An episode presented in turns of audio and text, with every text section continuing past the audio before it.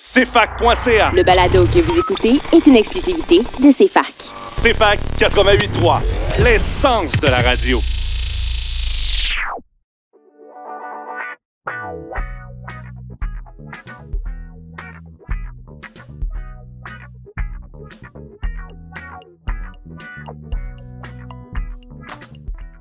Donc bonjour à tous, bienvenue pour ce deuxième épisode de La tête à Papineau, le podcast de Bistro Brain. J'espère que vous allez tous très bien depuis la dernière fois et euh, que vous allez être aussi excités que nous par les nouvelles informations que vous allez apprendre aujourd'hui. Parce que oui, la tête à Papineau, c'est aussi ça. On a une première partie euh, qu'on va, euh, où on va parler pardon, de l'anxiété de séparation avec Alexis. Alexis, ça va? Oui, oui, et toi? Oui, ça va très bien. Euh, ensuite, on va avoir la deuxième partie de notre podcast avec Charlie qui va interviewer un étudiant. Charlie, comment tu vas? Bien, et toi? Très très bien. Et notre étudiant invité aujourd'hui, c'est Pierre Grandjean. Pierre, est-ce que ça va? Bonjour, oui, ça va très bien. Et vous? T'es pas trop stressé? Non, ça va. Ah, très bien. T'as l'air très détendu. Je trouve ta voix est très posée. Bah, je suis chez moi tranquillement devant mon bureau, donc ça va. Parfait. Et donc, sans attendre, on va débuter la première partie de notre podcast avec la chronique.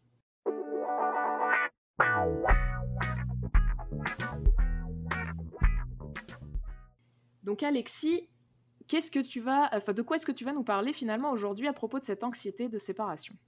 Bon, ben, avec le temps des fêtes qui arrivait, euh, puis la situation dans laquelle on sait qu'on est, euh, c'est-à-dire d'être séparé de sa famille pour fêter les fêtes, euh, j'ai eu l'idée de faire une chronique sur l'anxiété de séparation, à savoir le sentiment d'inquiétude qu'on peut vivre lorsque séparé d'une personne qu'on aime. Mais avant de donner les détails, voyage dans temps, on se transpose à Londres le 22 février 1907. Vient au monde John Bowlby, futur père, de la théorie de l'attachement. Et en gros, là, euh, courte biographie pour M. Bowlby. Euh, c'est un Anglais qui a été élevé principalement par une nourrice euh, qui a très peu de contact avec sa mère, euh, seulement une heure thé euh, l'été. Son père était au front durant la Première Guerre mondiale comme chirurgien. Il fait son service militaire et ne voit que deux fois par année. Les lettres qu'il envoie ne sont pas lues aux enfants. Le jeune Bowlby, lui, vit euh, le départ de la nourrice euh, de manière très tragique, euh, comme la perte de sa mère. La croyance à l'époque était qu'on ne pouvait donner d'attention aux enfants au risque de les gâter. C'est vraiment Et, triste, ça, par exemple. Oui, oui, vraiment. Puis vous allez encore mieux comprendre le- la- toute la théorie qui est développée par la suite. Donc, pour acheter l'insulte à l'injure, à 7 ans, il est envoyé dans un pensionnat. Et recommanderait même pas ça à un chien, selon ses propres dires plus tard. Il commence ses études en médecine, il arrête après 3 ans, il fait de l'enseignement des enfants, entre parenthèses, euh, entre guillemets, mal ajustés. Et euh, ensuite retourne à faire euh, des études en psychologie cette fois-ci pour finalement terminer comme son père en médecine et il s'inscrit à l'Institut de de psychanalyse et il fait un peu de psychiatrie, il devient psychanalyste à 30 ans en 1926. Il a vraiment un super large profil quand même. hein. C'est hyper intéressant de voir euh, qu'il a, sorti ça un peu de son enfance finalement pour s'intéresser à tous ces problèmes-là. Oui, exact. Puis euh, là, c'est ça, dans le fond, euh, il y a eu plusieurs implications, observations cliniques auprès d'enfants, travailler avec, entre autres, des enfants qui ont été envoyés à l'extérieur du pays pour éviter les bombardements aériens. Donc, on, on se rappelle le début des années 1900, Première, Deuxième Guerre mondiale. Va, être, euh, va, va les vivre euh, les deux, en fait. Donc, euh, c'est vraiment là, au début des années 60 là, qu'il va se faire connaître pour sa trilogie de livres qu'il développe sur sa théorie initiale. Ok, et du coup, euh, cette théorie, ça fait plusieurs fois que tu la mentionnes. Est-ce que tu peux euh, nous l'expliquer? Eh bien oui, là, c'est ça, on sort le chat du sac. Euh, la théorie de Bowlby, là, pour ceux qui étaient en psychologie au baccalauréat, vous savez déjà de quoi il est question. On parle ici de la théorie de l'attachement. Et c'est une théorie qui s'écarte euh, de la psychanalyse, mais qui s'en inspire.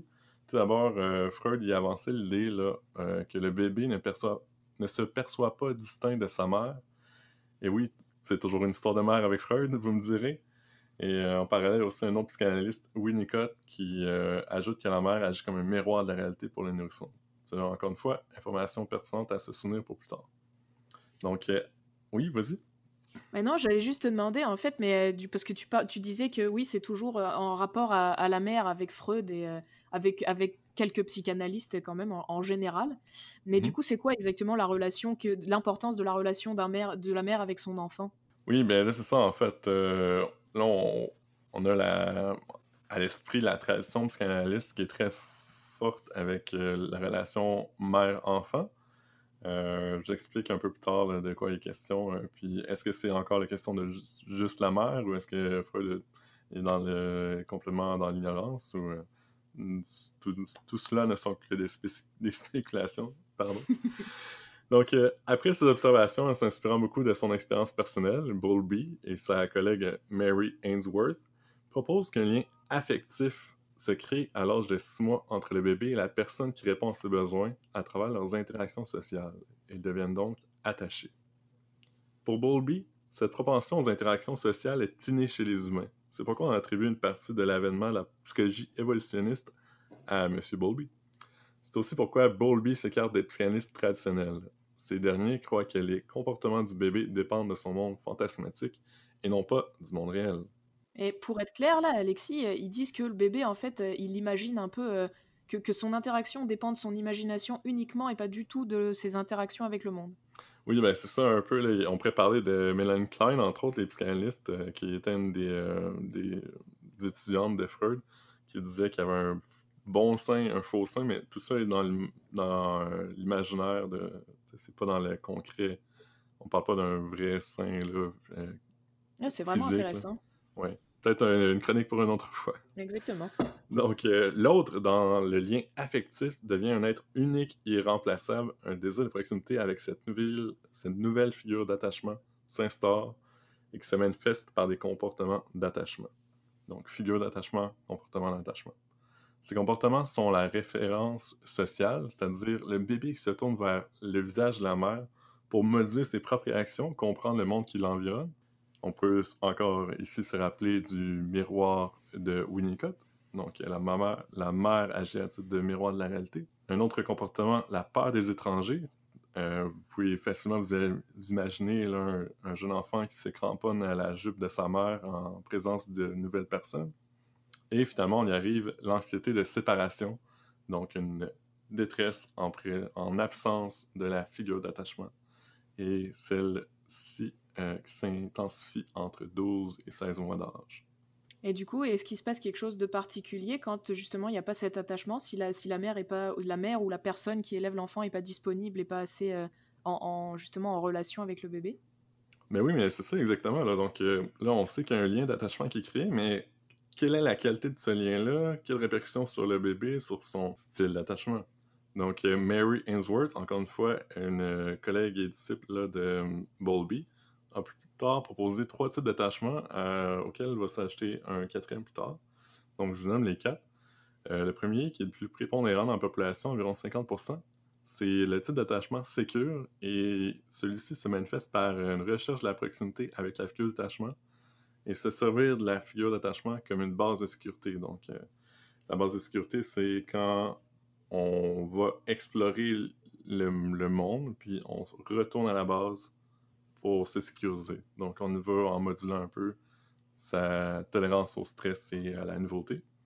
Le deuxième type, c'est anxieux ambivalent. Ici, on parlerait de peut-être le quart de la population qui serait euh, de ce type-là. Il est question de peu d'exploration, de détresse en cas de séparation et ne pas être rassuré, au retour de la figure d'attachement. Le troisième, anxieux évitant, à peu près 20%. C'est un type qui évite le contact avec la figure d'attachement et ne montre pas de préférence entre les euh, personnes. Et est-ce que parmi ces formes-là, excuse-moi, je t'ai coupé, il y en avait d'autres? La- oui, la quatrième, donc, que je parlais, elle a été euh, proposée par Mary Main euh, au, euh, au tournant de 90. Et le type anxieux désorganisé qui représente seulement 5%. Là, on parle de comportement craintif, confus ou contradictoire. Il y en a qui ont vraiment l'air plus importantes, enfin en tout cas qui ont, l'air d'avoir des, euh, des répercussions plus importantes que d'autres sur la vie de tous les jours, je dirais. Est-ce qu'il y en a qui sont connus pour être vraiment euh, bah, graves, entre guillemets, euh, et, vraiment aller impacter justement la qualité de vie de, la personne en question? Bon, là, on rentre dans un- une petite bulle du passé de la science et je vais juste mettre le, le petit voyant lumineux expérience cinétique. Mais en fait, il y a Harry Harlow qui a mené des expériences sur des singes rhésus au début des années 50, la suite d'une publication de l'OMS qui a été justement appuyée par Bowlby et, et Winnicott, en fait. Donc, ce qui a été fait des études sur les singes rhésus avec euh, comme substitut à un fluide d'attachement un singe mère robotique euh, couvert de laine. Puis elle s'est rendu compte que seulement, même si c'était pas un être vivant, ça pouvait agir à titre de fluide d'attachement. Il a fait des études, dans le fond, avec des singes sans base de sécurité, des fluides d'attachement qui ne sont pas actuellement des, véritablement des, euh, des êtres vivants. Ils ont été réintroduits dans un groupe et ceux qui ont été isolés d'une figure d'attachement euh, réelle et vivante ont eu beaucoup de difficultés à s'adapter par la suite. Et même un certain isolé pendant 6 ou 12 mois a même refusé de manger et en est décédé. Donc vous comprendrez que ces expériences ont stimulé le développement de groupes de, pour euh, la protection des animaux. C'est vraiment terrible quand même tous les impacts que ça peut avoir sur les personnes. Je ne savais pas qu'il y avait quatre types, euh, quatre, types d'anxiété de, différentes finalement. Euh, et, tu disais, euh, ben, on, en parlait un petit peu tout à l'heure, mais le rapport avec justement aujourd'hui, on vit quand même des, une situation anxieuse, puis on a vraiment de rapport social avec personne. Est-ce qu'on peut faire un parallèle entre justement cette anxiété de séparation et le confinement et la situation qu'on vit actuellement? Oui, mais ben là, c'est ça, en fond, vous voyez venir au début, je parlais de séparation euh, de famille en temps, de, en temps des fêtes et en temps de confinement. Ce qu'on peut savoir, c'est que les personnes qui ont un type d'attachement euh, non sécurisé ont plus de cortisol dans leur organisme en réponse à des séparations, donc, euh, ou de manière générale.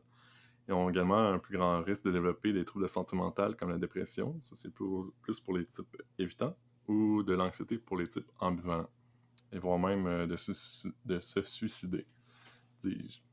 Les relations de couple peuvent également être plus ardues. Puis euh, depuis 2013, avec le DSM-5, c'est la, on va dire le manuel euh, des troubles de santé mentale américain. Euh, la cinquième édition répertorié l'anxiété de séparation comme pouvant être un trouble, sous condition que après quatre semaines chez l'enfant et six mois l'adulte, il y a une, nuisance significative au fonctionnement, qui soit associé à l'académique ou occupationnel et qui ne doit pas être expliqué par une autre condition, euh, donc euh, drogue ou une autre maladie. Ouais, tout ça, c'est vraiment intéressant. Et, en tout cas, c'était vraiment des choses que je savais pas. Puis c'est vrai qu'on peut vraiment faire le parallèle avec notre situation d'aujourd'hui. Et je pense que chacun pourrait s'informer à propos de, ces, ces, anxiétés de séparation-là, parce que ça permettrait à chacun d'y voir un peu plus clair dans, justement dans son, euh, bah, dans son anxiété en général et dans la situation actuelle. En tout cas, moi, ça me sert beaucoup. Oui, c'est ça. Puis si j'avais des conseils à donner là, à nos auditeurs, auditrices en ce moment, qu'est-ce qu'on fait avec notre anxiété de séparation en confinement? Eh bien, euh, c'est sûr qu'on s'informe des bons comportements à apporter. Comme ça, on se sent un peu plus en contrôle de la situation. Pour naturellement se tenir loin des stresseurs euh, au quotidien, canaliser ses émotions, ne pas garder ça en dedans adopter les bonnes habitudes de vie, naturellement, pour faire sortir le cortisol, entre autres. Et euh, en donner lieu, se trouver peut-être un moyen de substituer le réconfort de la personne à qui nous sommes attachés. Ici, je pense peut-être euh, des gens qui ont encore leur euh, toutou d'enfance, leur doudou. J'en connais plusieurs qui dorment encore avec. sinon, ben, on peut se planifier des rendez-vous sur Zoom. Mais merci beaucoup, Alexis, pour, pour cette chronique vraiment très intéressante sur l'anxiété de séparation. J'espère que toi, tu as aimé faire ta chronique avec nous ce soir. Oui, oui, merci. On va maintenant passer à la deuxième partie de notre podcast qui est l'entrevue.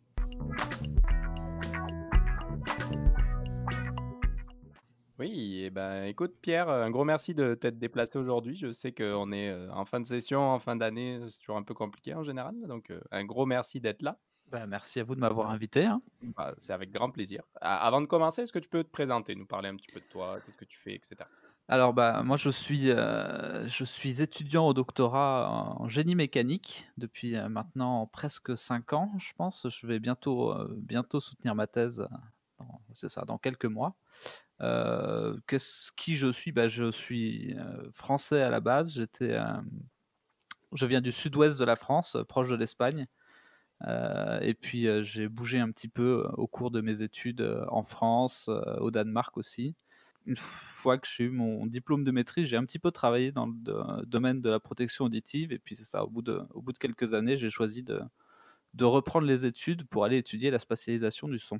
Ok, alors pourquoi vouloir repartir là-dedans? Parce qu'on sait que c'est toujours compliqué de repartir aux études, là, une fois qu'on a commencé à travailler, qu'on est reparti dans, a parti la machine, c'est un peu compliqué de revenir. Qu'est-ce qui t'a poussé à revenir vers les études?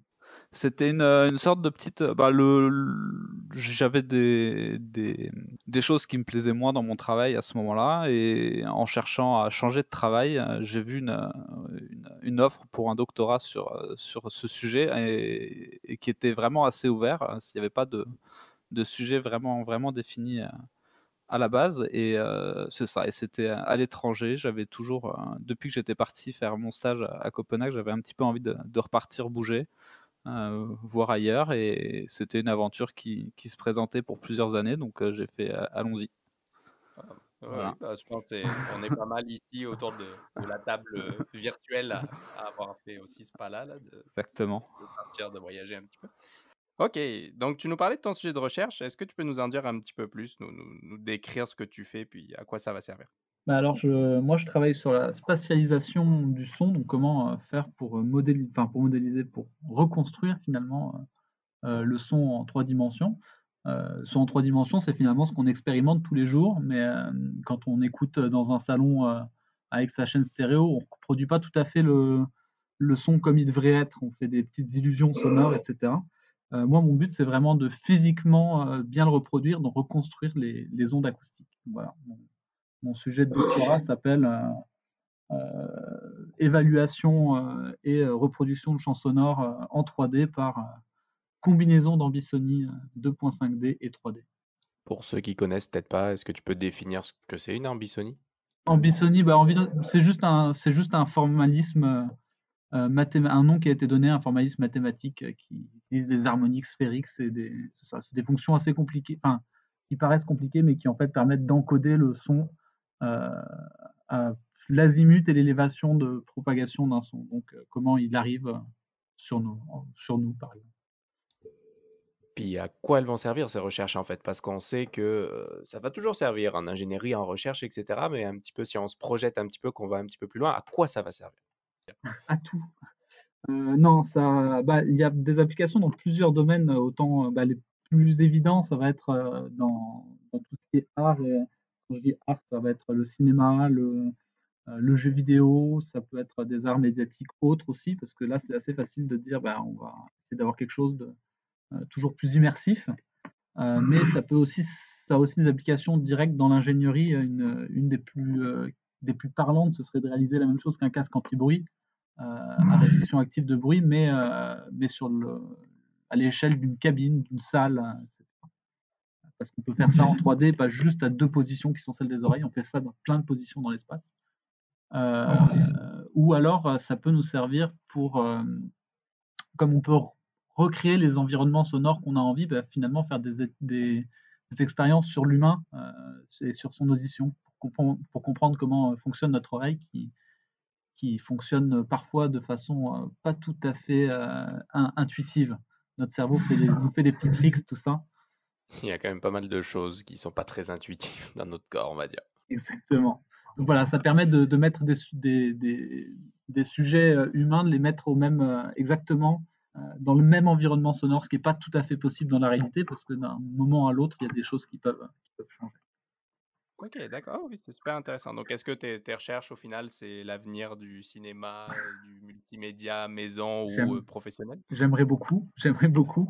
Euh, non, il y a des applications dans le jeu vidéo qui se font, euh, qui se font, qui vont pouvoir être implémentées assez vite parce que c'est là-dedans que non seulement il y a le plus d'argent, mais en plus euh, on va pouvoir euh, euh, faire des choses en virtuel, finalement virtualiser tous ces concepts euh, pour euh, réarriver à la fin à des signaux qui vont euh, sur, dans nos écouteurs.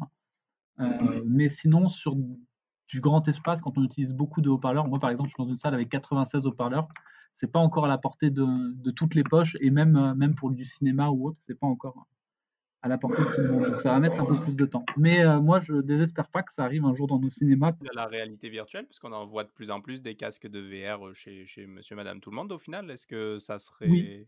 une application qui, qui serait visée, on va dire? C'est la plus, euh, c'est celle qui va arriver le plus vite parce que le, on, on va virtualiser les, les haut-parleurs pour euh, rendre quelque chose ensuite dans notre.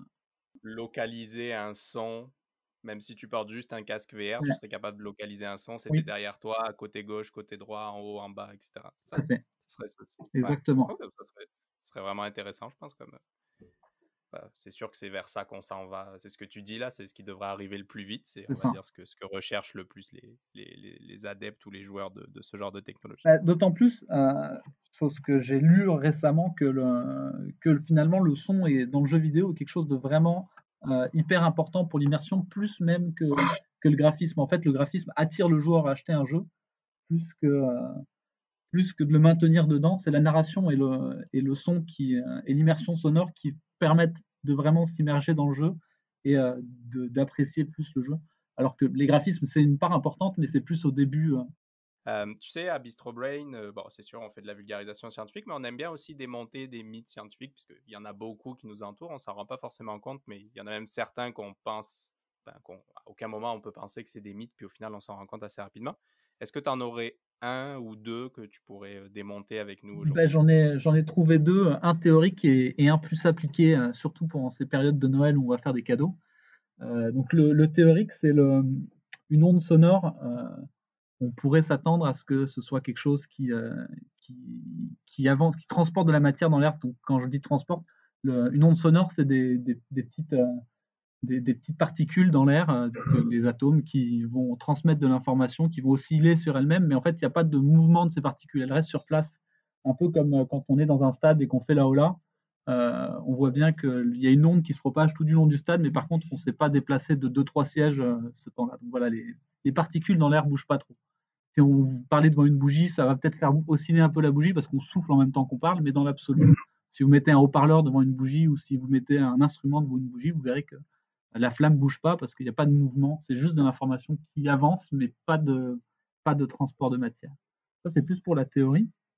Pour la pratique, euh, c'est euh, euh, quand on veut euh, acheter un, un- des, des enceintes pour sa chaîne stéréo ou un casque audio, le plus cher n'est pas forcément le meilleur.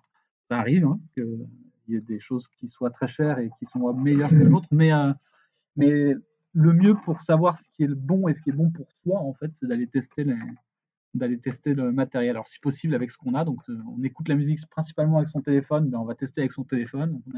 On a, un, ampli, etc. Ben, on, l'amène ou on voit avec le vendeur si on peut euh, avoir les enceintes euh, quelques jours, une journée pour tester, etc. Il y, a toujours des moyens, des choses qui existent. Euh, parce que chaque, euh, chaque bout de la chaîne, ce qu'on appelle la chaîne électroacoustique, donc de ce qui produit, le, produit le signal sonore à, tout ce qui va l'amplifier et le transformer en onde acoustique, ça a une importance sur la qualité du son, jusqu'à la pièce en fait dans laquelle on écoute normalement. En fonction des dimensions du salon, ça, a de l'importance. Voilà, si vous avez envie d'acheter quelque chose pour vous, euh, allez le tester. Mettez-vous une gamme de prix, euh, testez-en 4-5 euh, et parfois un peu en dessous, parfois un peu au-dessus. Et si vous voulez l'acheter pour quelqu'un, ben, prenez le temps d'aller l'acheter avec lui. Ça peut être plus le fun pour qu'il soit sûr d'avoir celui qui, lui plaît le mieux. Et le tester avec des choses qu'on a l'habitude d'écouter. On écoute du rap, bon, ben, on surtout, on écoute avec deux trois chansons de rap, peut-être un autre truc à côté. Ben, si on écoute de la musique classique, on essaie avec deux trois. Parce que il y en a certains, c'est ça, il y en a certains qui seront plus adaptés à telle musique qu'à d'autres. Voilà. Bon, bah, un, su- un super bon conseil, je pense, avec euh, le temps des fêtes qui s'en vient, puis les cadeaux, etc. Je pense que c'est c'est quelque chose qui sera utile à tout le monde Ouais. comme conseil. Bah, un gros merci d'être venu, puis euh, bah, écoute, à une prochaine euh, à Ben, Bistro Break. Merci encore à vous. Merci Pierre. À toi, Julie. Donc merci beaucoup Pierre, je me joins euh, à Alexis et à Charlie pour te remercier euh, de, euh, de ta présence dans notre podcast. Je vous remercie également, vous tous qui nous écoutez de chez vous, de votre voiture ou du bus ou de je ne sais quel autre endroit. Merci également à la CEFAC qui nous permet de réaliser ce podcast et qui nous permet également de vous le diffuser. Euh, J'aimerais aussi vous, vous amener à écouter nos prochains podcasts si celui-ci vous a plu, et j'espère qu'il vous a plu, et également à nous suivre sur notre page Facebook où on va pas tarder à mettre en place des sondages pour savoir de quoi est-ce que vous avez envie de parler dans le prochain épisode. Merci à tous.